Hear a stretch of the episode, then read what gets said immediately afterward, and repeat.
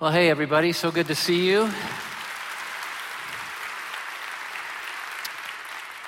Hi, I'm Brad Powell, your guest speaker this weekend. I was, I was wondering if I'd ever be invited back. What a great and unforgettable summer. Haven't our guest speakers been phenomenal? I mean, they've been great. It's, it's such a privilege for us here at Northridge to be exposed to, such diverse and yet gifted, committed, talented people of God. It's just such an interesting thing. And this is what I hope you really get from this unforgettable summer and all the great, great people of God we've experienced. God can use anyone who opens their life to Him.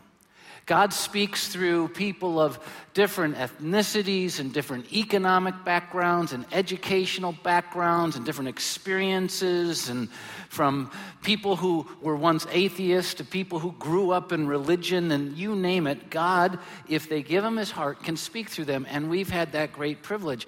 Don't listen for the voice of God through one human voice. Make sure you know God speaks through many voices. He is a very, very big God. And we've had a great privilege of experiencing that here at Northridge. And I tell you, when I'm off the platform, um, I have the great opportunity to do two things. One is to start filling up so that I'm, as we go into the next ministry season, fresh and renewed and can be creative instead of, you know, formulaic. But also, I get to do a lot of leading in the background, and so much has happened this summer to move us forward. You're going to be experiencing in the fall and the new ministry season. The winter is going to be great, and I think God's going to use it to impact our lives. Great things are going on here. But you saw one in Northridge News. God has now made us one church in four locations, which is really, really exciting. We have Northridge Grosse Ile, which he opened up. We had the first event last weekend. It was so exciting to be there. Over 300 people down in Grosse Ile and committing to being volunteers and being a part of the opening of that ministry. And if you're from, you know, the South region or downriver area, I mean, you could be a part of making a huge difference in waking the world up to Jesus in Grosse Ile. It's awesome. But it's not just Grosse Ile. We also have Northridge Brighton. We've had Northridge Brighton for several years, but you may not know, uh, God opened up the opportunity for us to get a permanent facility for Northridge Brighton, and it's going to be right downtown Brighton off of Main Street. We're in the renovation process now and hoping to open it the beginning of 2015. It's just exciting, so I'm proud of all of you at Northridge Brighton and all that's going on there. And then this year, we're going to celebrate the fifth anniversary of Northridge Saline. It's growing, it's impacting the world out in that area, and I'm excited. We're looking for a place. We haven't found it yet, but looking for a place where they can be housed permanently. So much is going on. If you here in Plymouth would just get busy doing something, that'd be awesome. Uh, actually, guys doing great things here. I, it's just really neat to be a part of a church like this. In the beginning of the summer, I got to kick this series, Unforgettable, off. And I did it by kind of digging into some life lessons that God had used to literally transform the way I live my life, the way I love in my relationships, the way I lead in, in my ministry position. And, and I tell you, I, these life lessons are impacting. And I'm going to continue this weekend and next weekend as we close out this unforgettable series in doing that. And, and I just need to tell you right up front this weekend's unforgettable life lesson is one that rocked me. It flipped my world from what I thought was right side up to upside down, but truly right side up. And I think it can do the same thing for you. Because so many of us are are longing for and looking for life in all of its fullness and success in the wrong things, in the wrong way. I've had, I've uh, had the privilege of seeing and experiencing a lot of people in a ton of different places and circumstances in life. And it's an undeserved privilege I've been given, but I've been able to experience and get to know people from the White House in Washington, D.C., to the slums of Mumbai, India. I've, I've gotten to rub shoulders with and get to know people sitting in corner offices in some of the great skyscrapers in some of the great cities around the world, but as well, some people who make their offices on busy streets in third world cities where they're just knocking on car door after car door trying to sell a trinket so they can just buy bread for that day. I've experienced people who live in homes that for most of us would be like a hotel, and yet I've spent time and done community with people in makeshift tents in Port au Prince, Haiti. And the great discovery that I've had in all of these experiences has blown me away. Because more often than not, I have found that the happiest people, the most satisfied, the most fulfilled, the most content, to be in the poorer, less desirable places that I've been, not the richer and most comfortable. It's counterintuitive. It's odd, isn't it? Because you kind of think that, it's the people who have everything we're all striving and clamoring for that would be the happiest and the most fulfilled and the most content and the most satisfied and feel the most securely successful, but it's just not true. And every once in a while, a tragic event happens where we get a firsthand look at that, whether we travel or not, like we've had in the last week when Robin Williams, successful, wealthy, recognized, loved, proved by the actions of his life that he wasn't experiencing the best of life. That he had everything that most people think happiness is bought with, and he didn't have happiness at all. He was far from it. The happiest people, the most successful people, the most satisfied people are, are not the people who have everything most people live for. Very often it's just the opposite. But but that's really not the important issue. The important issue is why. Why? And uh, what I've found as I've looked into God's Word and as if I, I've experienced life, so much of my life in the wrong way, and I've watched others do the same, is, is that genuine, genuine success, life experienced to the full, satisfaction, fulfillment, and everything we're looking for in life doesn't have anything to do with what's on the outside of our lives. It doesn't have anything to do with whether we're wealthy or poor, whether we're successful or unsuccessful, whether we're recognized or have accomplishments or not. Because the truth is, there are happy people in both circumstances and miserable people in both circumstances. There are fulfilled people on both sides of the spectrum and unfulfilled people on both sides. It has nothing to do with what's on the outside, it has everything to do. Being truly successful, living life to its fullest, experiencing life at its best, has everything to do with what's on the inside, not the outside. And yet, most of us are looking for it in the outside because we've already found the inside bankrupt, and we're trying to change the inside by changing the outside, but it just doesn't happen. The inside stays bankrupt. The difference between those who make the most of life and experience it most fully and are truly successful in life and those who don't boils down to a word, and you might even scoff at the word at first, but it's true. And I'm going to show you biblically. And when I learned it, it changed me. The difference between those who truly have life and don't boils down to this word attitude. Attitude. Now, uh, this weekend's unforgettable lesson, the one that changed me so much, eh, and I'm going to give it to you in the cliche form that it was given to me in, even though I'm not normally a cliche guy, but I'm going to just share it with you how I learned. And it's this my attitude determines my altitude. My attitude determines my altitude. Now, if you're newer to Northridge, you need to know that's not wording that I would normally use. Not like cliche guy. I, that's just not me. It sounds a little corny, quite frankly. It sounds a little archaic. It's not culturally relevant language. It sounds a little bit trite and superficial. But when you really dig down into the concepts of those words, my attitude determines my altitude it becomes a powerful, life changing principle. And even more than that, it's true. It's a truth that can set you free. Now, you might not know where the phrase comes from, but if you've ever done any flying, or most of you know about flying, attitude deals with the tilt of the plane.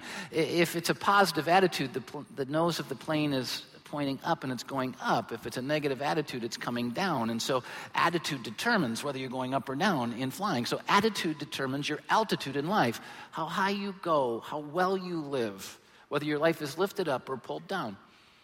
Now, in, in the Bible, where I find this principle really clearly is in the parable of the talents. In fact, all of the life lessons, this is the fourth I'm sharing in this series, come from the parable of the talents. It's in Matthew chapter 25, verses 14 through 30. You can read it on your own, but, but there was this wealthy landowner this guy with all the resources. And in the story, Jesus is telling, he's using this wealthy landowner, the one with all the resources, as an illustration of God. And then this wealthy landowner distributes a portion of his resources to three of his servants, servants who have nothing on their own. And so that's like us because we have nothing on our own. Everything we have is given to us by God. And so Jesus is saying, wealthy landowner, three servants, uh, wealthy landowner gives servants some, some of his resources. It's God in us. And then Jesus tells the story of these three guys. The, the, wealthy landowner leaves and leaves these resources in the hands of these servants. And, and the three act very differently. Two similar, but one very differently. The two you know, they go outside of their comfort zone. They're servants. They've never had resources. And all of a sudden they go, okay, we've got to live differently now. We've got to do something. We've been entrusted with resources that aren't ours. And so they took the risk and overcame the challenges and learned what they need to learn and created what they needed to create it. And they actually did something with those resources. And when the wealthy landowner came back, he found that praiseworthy. He said, You guys did great. Well done. I'm proud of you. I'm going to I'm going to invest more in you. But when he came back, he also found the third guy who didn't do anything like the first two guys. This guy basically said, I, I, can't do anything with this. I don't know what I'm doing. I've been trained for this. Why is he making me invest his resources? Why doesn't he take care of his own crap, you know? And he says, I'm not going to put myself at risk. No matter what I do, he won't be happy with me. And so he just buried it in the ground. And when the guy came back, he just gave him back what he had. And I said, That's not why I gave you these resources and he just castigated him. He was a failure. And what I find as our unforgettable life lesson in that parable is attitude really does determine our altitude. It did for them. It really did.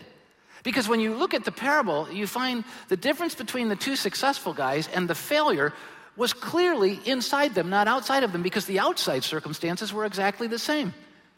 They were in the same circumstances. They were three guys noticed by the landowner and given resources. All of them given privilege, given potential, given opportunity. Every single one of them had the same circumstances, but they did very different things with it. Why? Attitude. Here's how the two successful servants looked at it they looked at it through the eyes of, I can. I've never done it before. Never had to do it before. Didn't know I'd have the opportunity, but boy, now I've been given. I think I can do it. I'll figure it out. It's worth trying. I'll make my best effort. I'll, I'll believe that the master, when he returns, will honor my effort, even if I blow it, even if I mess up. I think giving my best, doing all I can, will pay off in the end. And for them, it did. But the other guy had a very different attitude. The other guy looked at this thing and he said, You know, I, I can't do it. It's beyond my ability. I wasn't raised to be a landowner. I wasn't raised to invest wealth. I was raised to be a slave. I can, it's beyond my ability. It's beyond my education. It's beyond my experience. Inside, he said, It's not worth getting off the couch for this because I believe even if I give my best and do my best, it won't be enough for the master and he'll just smack me down like everybody else has ever smacked me down. It's not going to pay off in the end, so I'm not even going to try. And he failed. But attitude determined their altitude, attitude determined their outcomes, attitude determined the two that were successful, and attitude determined the one that was a failure. Attitude made the difference. And according to God's word, now listen, this is where it gets relevant. According to God's word, the same is true for us. Those of us who are making the most of life aren't doing it because we have necessarily better circumstances than others. Those of us who are making the most of life sometimes have the least amount going for us. The difference is What's going on inside? Its attitude makes the difference. And the Bible is filled with this truth. This isn't like some superficial talk that, you know, my pseudo theology is creating. This is the Bible. Look at Philippians chapter 4, verse 8. This is written by a guy named Paul, who known as Saint Paul or the Apostle Paul. And look what he says in Philippians chapter 4, verse 8. Finally, brothers, whatever is true, whatever is noble, whatever is right, whatever is pure, whatever is lovely, whatever is admirable, if anything is excellent or praiseworthy, now note these four words think about such things. Now, that word think there really helps to identify the truth of this passage. It doesn't say do such things, think about such things. Why? Because these are things you can't do. These are things that you have to think. And when you think them, they change what you do in life. They're attitudes. I mean, think about and let your inside wiring choose to focus on and feel and see the world through the eyes of true and goodness and nobility and right and purity and loveliness and admirability. I mean, this is where it is. Think about this. Let these represent your attitude. And then it says, if these represent your attitude, then you'll experience what's excellent and praiseworthy. Now, the Bible applies really well to the Bible. And so, in the parable of the talents, what happens when the wealthy landowner comes back and he finds the two who did their best with what he'd given them? What did he do? He praised them. Well done. Excellent. That's fantastic. What does Philippians 4:8 say? If you're ever going to experience excellence in life, the most of life, if you're ever going to experience God saying, Well done, your life is praiseworthy, you're making the most of life, you're experiencing true success and true fullness, it's going to come when your attitude is positive like this. But what did he do to the one whose attitude was messed up? He says, You blew it. What a mess. Away with you. No excellence, no praise, because his attitude was so messed up. Attitude determines our altitude. I want to show you an example from Jesus' ministry, just so you can see it unfold in his life as well. In Matthew chapter 13, we find an odd experience in Jesus' life. You know, eh, he's known for doing miracles, right? You know, he healed the blind, he healed the lame, he rose, raised the dead. I mean, eh, pretty cool stuff, right? But then he went to his hometown, and the Bible says he really couldn't do much of that. I mean, people all around the world were experiencing God's power unleashed in unbelievable ways, but people in his own hometown kind of didn't get much of it. How come? Look at Matthew 13, verse 58. And he did not do many miracles there because of their lack of what? That was really pitiful. He didn't do many miracles there because of their lack of what? Faith. faith. What's faith? It's an attitude. Do I trust or don't I trust? That's an attitude. Do I believe or don't I believe? Do I dismiss him or do I embrace him? That's an attitude. It's an internal way of feeling about the world and looking at the world that then motivates different choices. And since they had this negative attitude towards him, this dismissive and doubtful and skeptical attitude towards him, they didn't get to experience his power. And I'm going to just tell you, if I can give you an aside, I don't know many people who don't long to experience the, the real power of God in their lives these days. Most of us are going, well, if God would show up like that in my life, I'd, I'd serve him more, I'd love him more. The reason he doesn't do many miracles in our lives, I believe, is because we've got the wrong attitude. He can't, he won't. We're not worthy of it instead of faith. Attitude determines your altitude. Now, what I want to do with the rest of this talk, and maybe even bleed into next weekend, is I want to share some specific attitudes that, that God has used to literally transform me, to help me to lift the altitude of my life, to fly higher in life, to, look at some specific attitudes that have raised my level of living and positively influenced who I am as a human being. And I want to share these things with you in hopes that, that they may help you as well. And so let's just jump right in. Here, the first attitude, and I'm phrasing them in the form that I received them in, just so you know, it's not my intellectual property. I didn't originate these things. I'm not trying to make it seem like I made this up, but, but this is how it came to me that, this attitude. It's not what happens to me, but in me that really counts. This is an attitude. It's not what happens to me, you know, the circumstances and the conditions and the settings and the stuff that's happening to me that counts in life. It's what happens in me as I'm experiencing life that really matters. Now, don't get this saying wrong, this attitude wrong. It's not saying what happens to me doesn't matter, because yes, it does.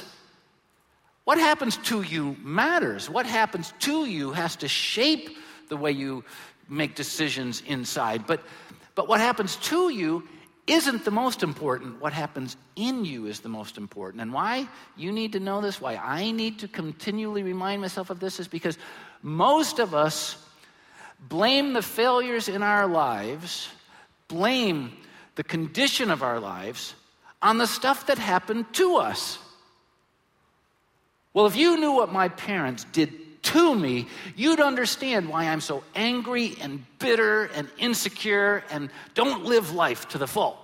If you knew what my boss did to me, if you know what my spouse did to me, if you knew what my kids did to me, if you know what the world did to me, you'd understand why I am so messed up.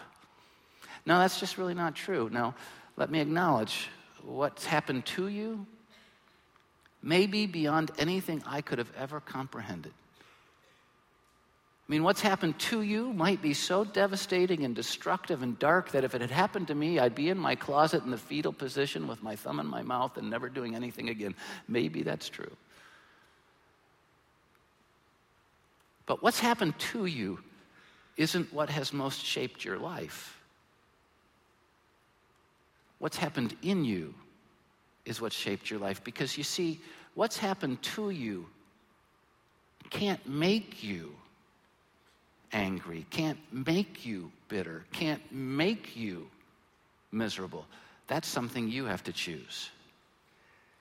What happens to me, though it's important, doesn't count as much as what happens in me. It's an attitude. I love how Walt Emerson said this. He said, What lies behind us in our lives, what lies before us in our lives, are tiny matters compared to what lies within us. Man, that's true.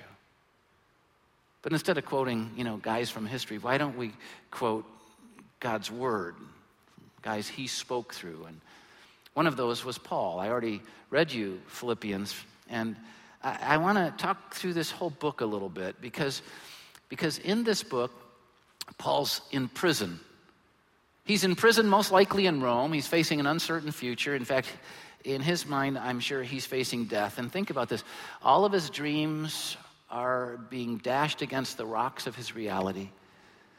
Everyone he had invested in almost had forsaken him. He's all alone. He's literally in shackles in a dungeon. It's not in the day where they had lifetime fitness centers in their prisons. They didn't have 61 inch TVs, you know. They didn't have civil rights groups. I mean, he was in a horrendous situation, in darkness, in prison, and he was there unfairly. And he thought he was going to die.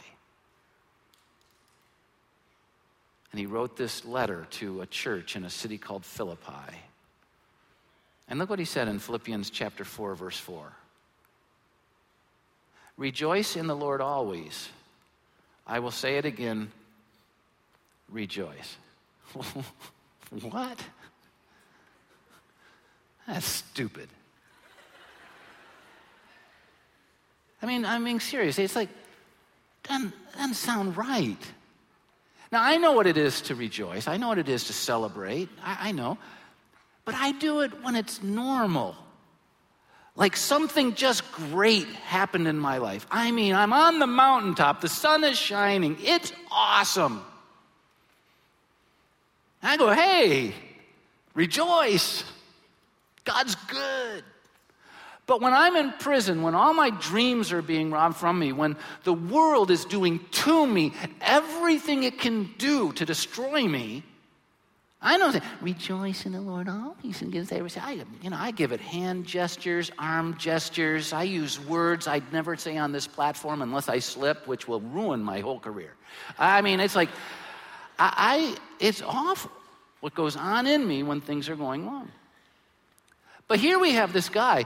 Everything is going wrong. The world is doing to him destructive, destructive, debilitating things. And he writes this book and he says, Rejoice in Lord always. I'll say it again, rejoice. In fact, if you read through this short little book, four chapters long, four chapters, you'll find the words joy and rejoice 16 times. They're only used like 50 sometimes in the whole, you know, New Testament. 16 times in this one little book. How does he do that? What's wrong with him? Does he have some kind of drug that we no longer have in this world? I mean, where does he get this from? Well, here's where he gets it from. He really embraced this attitude. It's not what happens to me, it's what happens in me that really counts. Rejoice in the Lord always. And again, I say rejoice. His joy wasn't from a big home or a big accomplishment or a wealthy portfolio or being considered a success. His joy wasn't from the outside, his joy was on the inside, which is why he said, It doesn't matter what my circumstances are, I can be experiencing the best of times or the worst of times, but I can still have joy. It reminds me of one of my favorite sayings. And by the way, eh, I'm a little bit off, so you have to understand I'm very sarcastic, pretty caustic and cynical. And so my favorite saying has nothing to do with truth. It's just a great saying. And here it is fake joy, fake joy is better than genuine depression. Yes. Especially when it's your genuine depression. Look at when you're genuinely depressed, when you're around me, would you please fake some joy? I mean, seriously. Just because you're miserable doesn't mean I have to be miserable. When I say how you doing, lie. I'm not looking for the life story of your misery, you know? Fake joy, better than genuine depression. And I'm just joking, kind of. And same thing is true with me. You know, when I'm genuinely depressed, man, I, I feel better getting up and faking joy. How you doing? Great. My wife hates me, my kids hates me, I want to die. Great. Fake joy better than joy. You know what the problem with that saying is, as much as I like it? It's stupid. Do you know what fake joy is? Fake. Do you know what genuine depression is? Genuine. You can't change it by faking it. It's dumb. Doesn't work. And yet, this is the world we live in where we're faking joy instead of facing our reality. But you say, okay, well, if I can't fake it, then if my genuine reality is miserable like Paul's was, I mean, isn't he talking rejoice in Lord always? Fake it, fake it. No, he's not. You know what he's saying? He's not saying fake it. He's saying faith it. Faith it. F A I T H. Faith joy is better than genuine depression because faith is not something we fake, in spite of the fact that some of you haven't experienced the reality of it. Faith joy is based upon the reality that God is more real than the world we live in because without God, this world wouldn't exist. He created it. Faith is based upon the real confidence that when God says something is true, it's true. When God makes a promise, He delivers it. And the way that Paul could say, I can rejoice in the Lord always, even when what the world is doing to me is debilitating, because God is a bigger reality in my life than the experiences I'm having in my world. Faith joy is better than genuine depression. And faith, faith is an attitude. Wow. Faith is something that releases God inside of us instead of internalizing so much that's happening outside of us. Now, how did Paul respond to bitter times in such positive ways? By faith. Now, that's so easy to say, but it's so difficult to do, right? And I just want to kind of explain a little bit to you because if you're going to see as what's going on in you as being more important than what's going on to you, then you've got to get this idea of faith. You see, by faith, Paul knew that what was in him, and I'm trying to phrase this in a way that can capture it for you. Paul knew by faith that what was in him was more important than what was happening to him. And what was in him? Well, it's really not a what at all, it's a who. Jesus was in him. And because Jesus was in him, he had something of greater value and of greater worth and of greater consequence in him than anything could have outside being done to him. In fact, he even says it in the book of Philippians. He says, You know, I've lost everything in life. I had fame, I had fortune, I had all, I've lost it all. And yet, in losing it all, I have found my everything the surpassing knowledge of knowing God. And he says, Jesus in me is far more important than the everything that's been done to me. In Colossians 1:27, he's talking about the great mystery of faith, and you know what he says? Christ in you, the hope of glory. The hope of glory is not in getting rich. The hope of glory is not being successful. The hope of glory is not being famous. Come on. You can still be so sorrowful that you don't want to live if you're there. The hope of glory is in you, and it's Jesus. And that only happens by faith. He says, Look at my whole world's falling apart around me, but that's okay. Jesus is in me. Can I ask you a question? What does your attitude embrace as more valuable? Jesus in you or what's going on around you? If you're like me, it's the around you part. It's destroying us. Once you have Jesus in you by faith, if everything else is taken away, you still have everything. Everything. Paul, by faith, knew that what was going on in him, not what was in him, but what was going on in him, was positive, even if everything happening to him was negative in Philippians, again, he's in prison. Rejoice in the Lord always. And again, I say rejoice. Uh, look what he says in Philippians chapter 1, verse 6. Being confident of this, that he who began a good work in you will carry it on to completion until the day of Christ Jesus. Nothing can stop it. He's in prison. I'm going to tell you why you can rejoice always. And again, I say, I'm going to tell you why you can make the most of life, even in the worst circumstance. I'm going to tell you how you can be true successes. It's by realizing what happens to you doesn't count as much as what happens in you. Because here's what I know, Paul said. Here's what I know. You can be confident of this. That's an attitude. If God started a good work in you, nothing can stop it. Nothing can stop it. I, know. Look at I can make my look, life look rosy on this platform, or even if I'm not making it look rosy, you can interpret it as rosy. Oh, what's it like to be him? And, and I can look at you and go, man, you guys have it so easy and you have it so good. And we could look at other people, but here's the reality all of us are experiencing things happening to us that are devastating.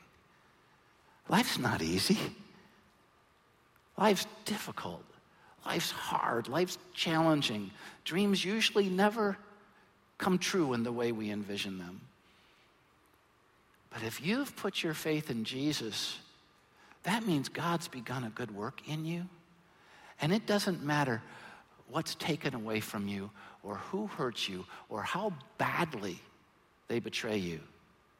You can know that the positive work that God is doing in you is greater than the negative work being done to you. And when you know that, when this is your attitude, you can rejoice in the Lord always and again, I say rejoice. There's one last thing he did by faith to make this attitude reality. By faith, he chose. He chose. And you have a choice. I have a choice. He chose to be positive rather than negative. I've been alive a while. And if I'm being honest about me, negative comes naturally. I've been around you a lot. Negative comes supernaturally. I mean, we interpret everything in a negative. It's the worst case scenario. It's, oh, they're doing. Uh, you can find someone who's been sincere for 20 years. One thing you don't understand, and now their whole life is defined by insincerity. We're just so negative. You know what Paul did? He chose a positive attitude instead of a negative attitude. And you need to know this. Ultimately, we blame everything that's happened to us for our attitude, but ultimately, your attitude is determined by your choice. Period. You've chosen it. I've chosen it. Whatever attitude you have right now, you chose. If it's negative and destructive and bitter and angry, yes, stuff's happened to you, but you chose those attitudes. I love, there's a story about a mother and a daughter, and they were shopping. I'm sorry to be so cliche, but I'm in church, I have to tell the truth. And so uh, there was this mother and daughter, and they were shopping, and the, the mother, they came in the store, and the mother looked at the daughter and says, Did you see that clerk give me a nasty look when we walked in the store? And the daughter said, No, she didn't, Mom. You had that nasty look before we ever got in the store. And that's the truth of our life, right? We choose our attitudes. We'd love to blame others, but we choose them. In fact, I, I want to show it to you in graph form. It really helped me when someone showed me this. It's, a, it's an attitude graph where our attitudes come from. And you divide it with a little diagonal line there. And on this side of the graph are conditions. Conditions. These are the conditions that are put on us, the circumstances, the settings of our life. On this side of the graph, are our choices, the things we choose to do. This is the stuff that happens to me, this is the stuff that happens in me, the stuff I choose. On this graph, this represents early life, before we really have a lot of choices. This represents later life as choices start developing in our life. Age is increasing as we go here. Now, early in life, let's be honest, conditions define our whole world. Conditions define our attitude and our responses, everything, because everything's involuntary. When you're a baby, it's involuntary. If you have parents that, that take care of you, you didn't choose it, it was chosen for you. You have parents that don't take care of you, you didn't choose it, it's involuntary. You have, you have parents that powder your little bottom and put the little cream there so you don't have ouchie ouchies down there. You didn't choose it, you have parents that say, I had diaper rashes, you're to have them too. you know, that you didn't choose it. It's all conditioned. You know, so, wah! I mean, a lot of times that's the only response you got because all you have are conditions. Others are choosing for you. All you can do is react. But as life goes forward, the conditions and their influence on your attitude is far less than the choices because now you're making choices. Now it's not involuntary, it's voluntary. Yes, they still hurt you. Yes, they still neglect you. Yes, they still betray you. But now you can go, hey, it's my choice. Your pitiful behavior towards me can't touch me.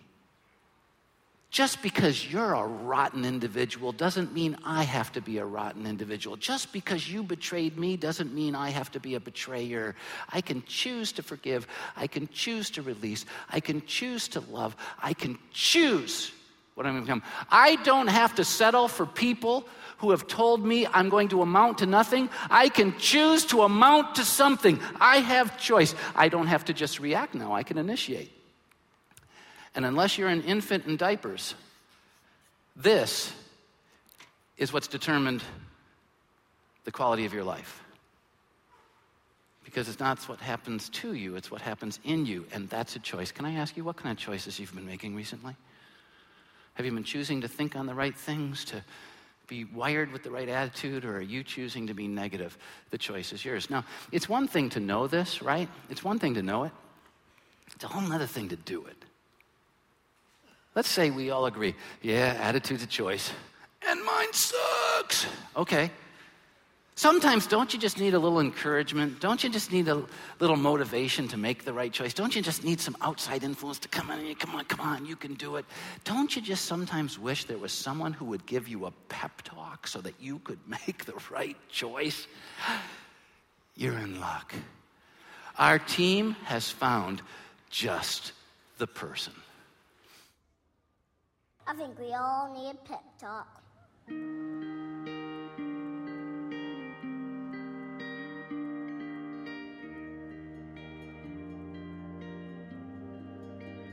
The world needs you to stop being boring. Yeah, you. Boring is easy. Everybody can be boring, but you're gooder than that. Life is not a game, people.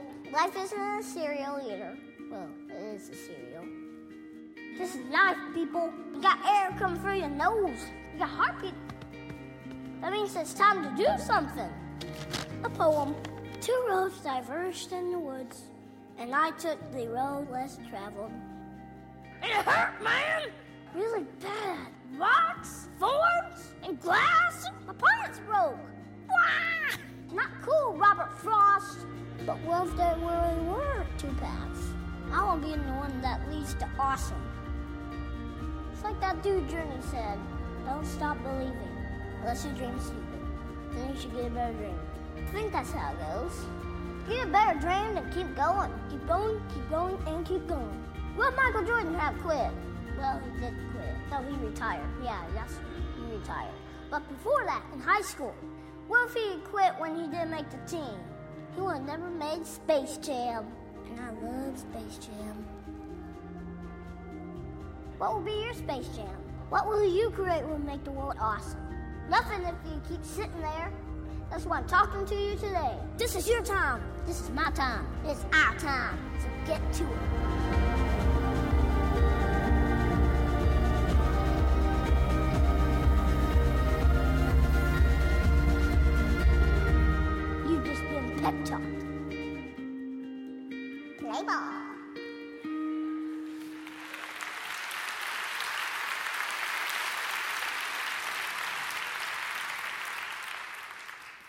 Attitude determines your altitude. It doesn't matter as much what happens to you as it does what happens in you. But, you know, a talk like this can, with all of its good intentions, be really destructive. Because you see, every single one of us has reacted so much according to what's happened to us that we've allowed unbelievably bad crap to happen in us. We've already messed up.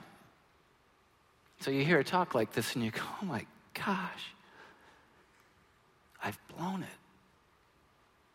I've blown it.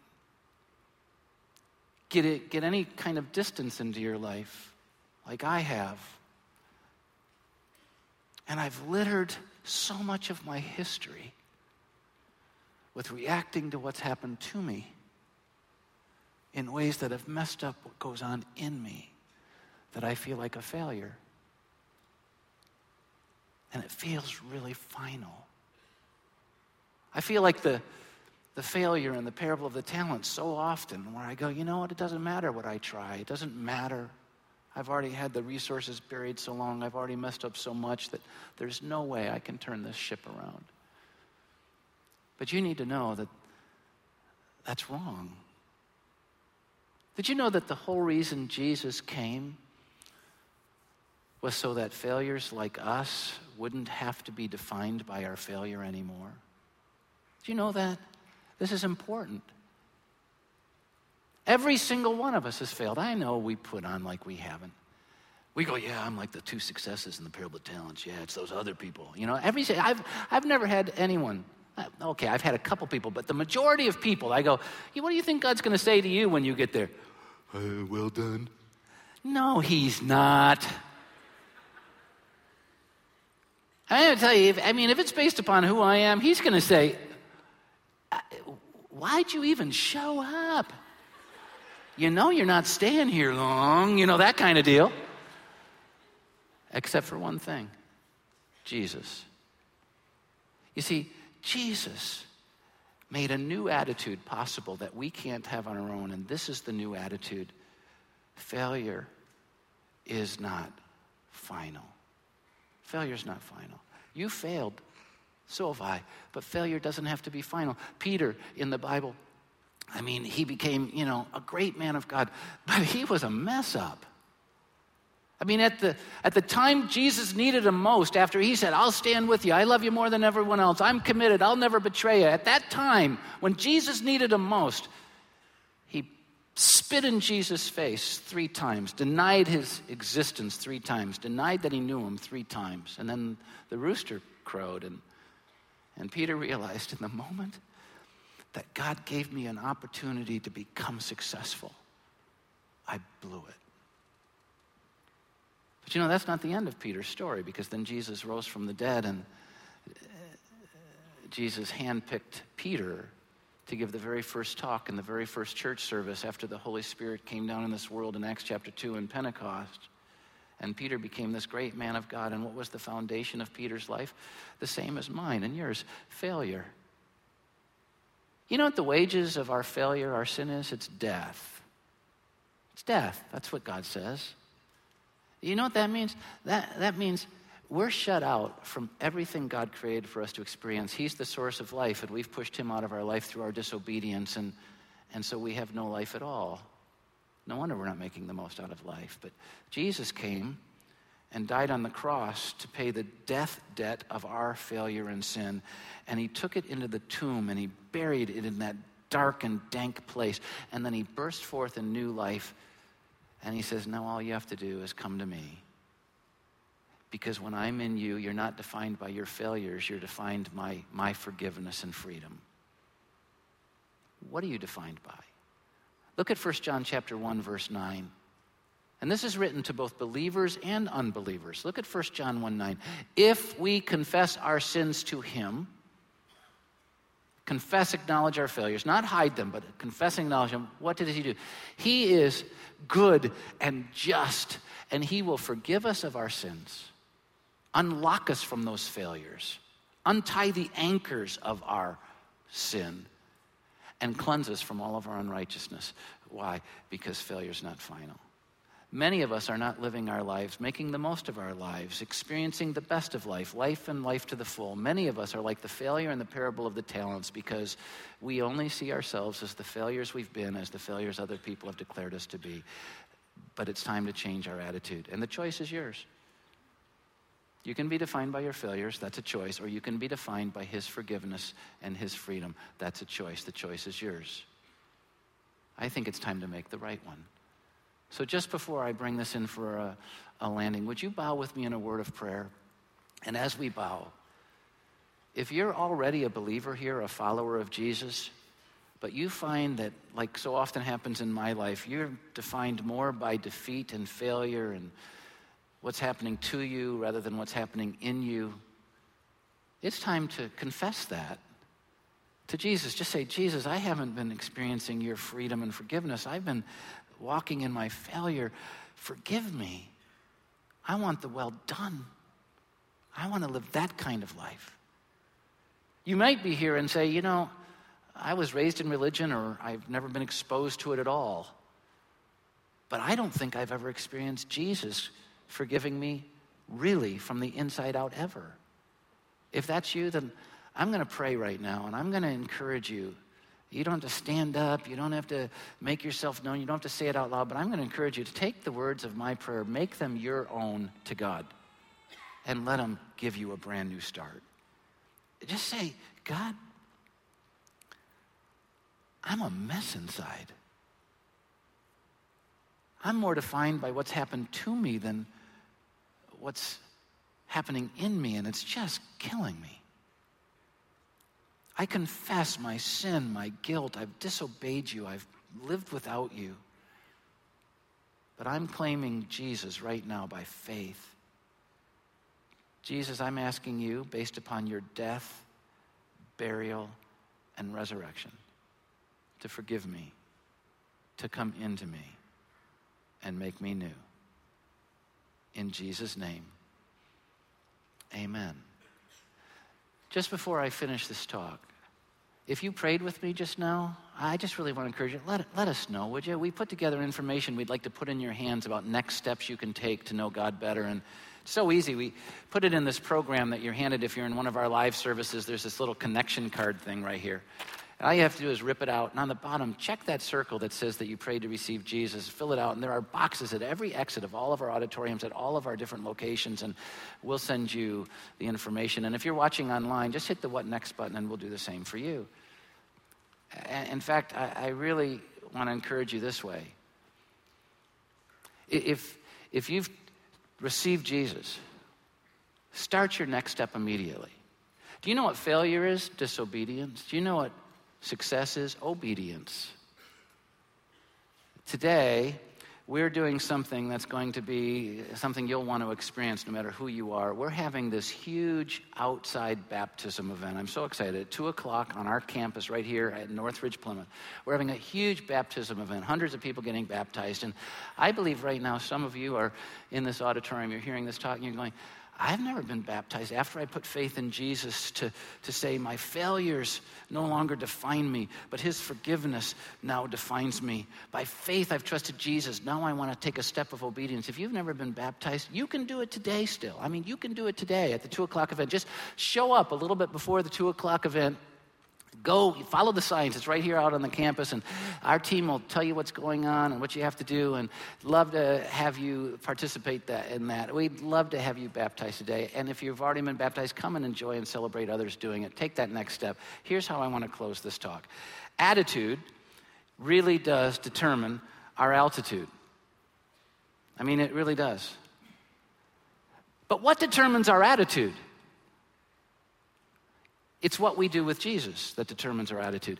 Jesus makes the difference between those who live according to what happens to them or in them. Without Jesus, all we have is what happens to us. But with Jesus, our failures aren't final, and we can overcome them. So the key is we need to walk with Jesus. You know what the truth is? Attitude determines your altitude, and it's my prayer that you'll make the choice this week for the rest of your life to fly higher. Because on your own, all you're going to do is sink. But with Jesus, you can experience the most out of life. And isn't that what you're looking for? Life and life to the full. Thanks for being here. See you next time.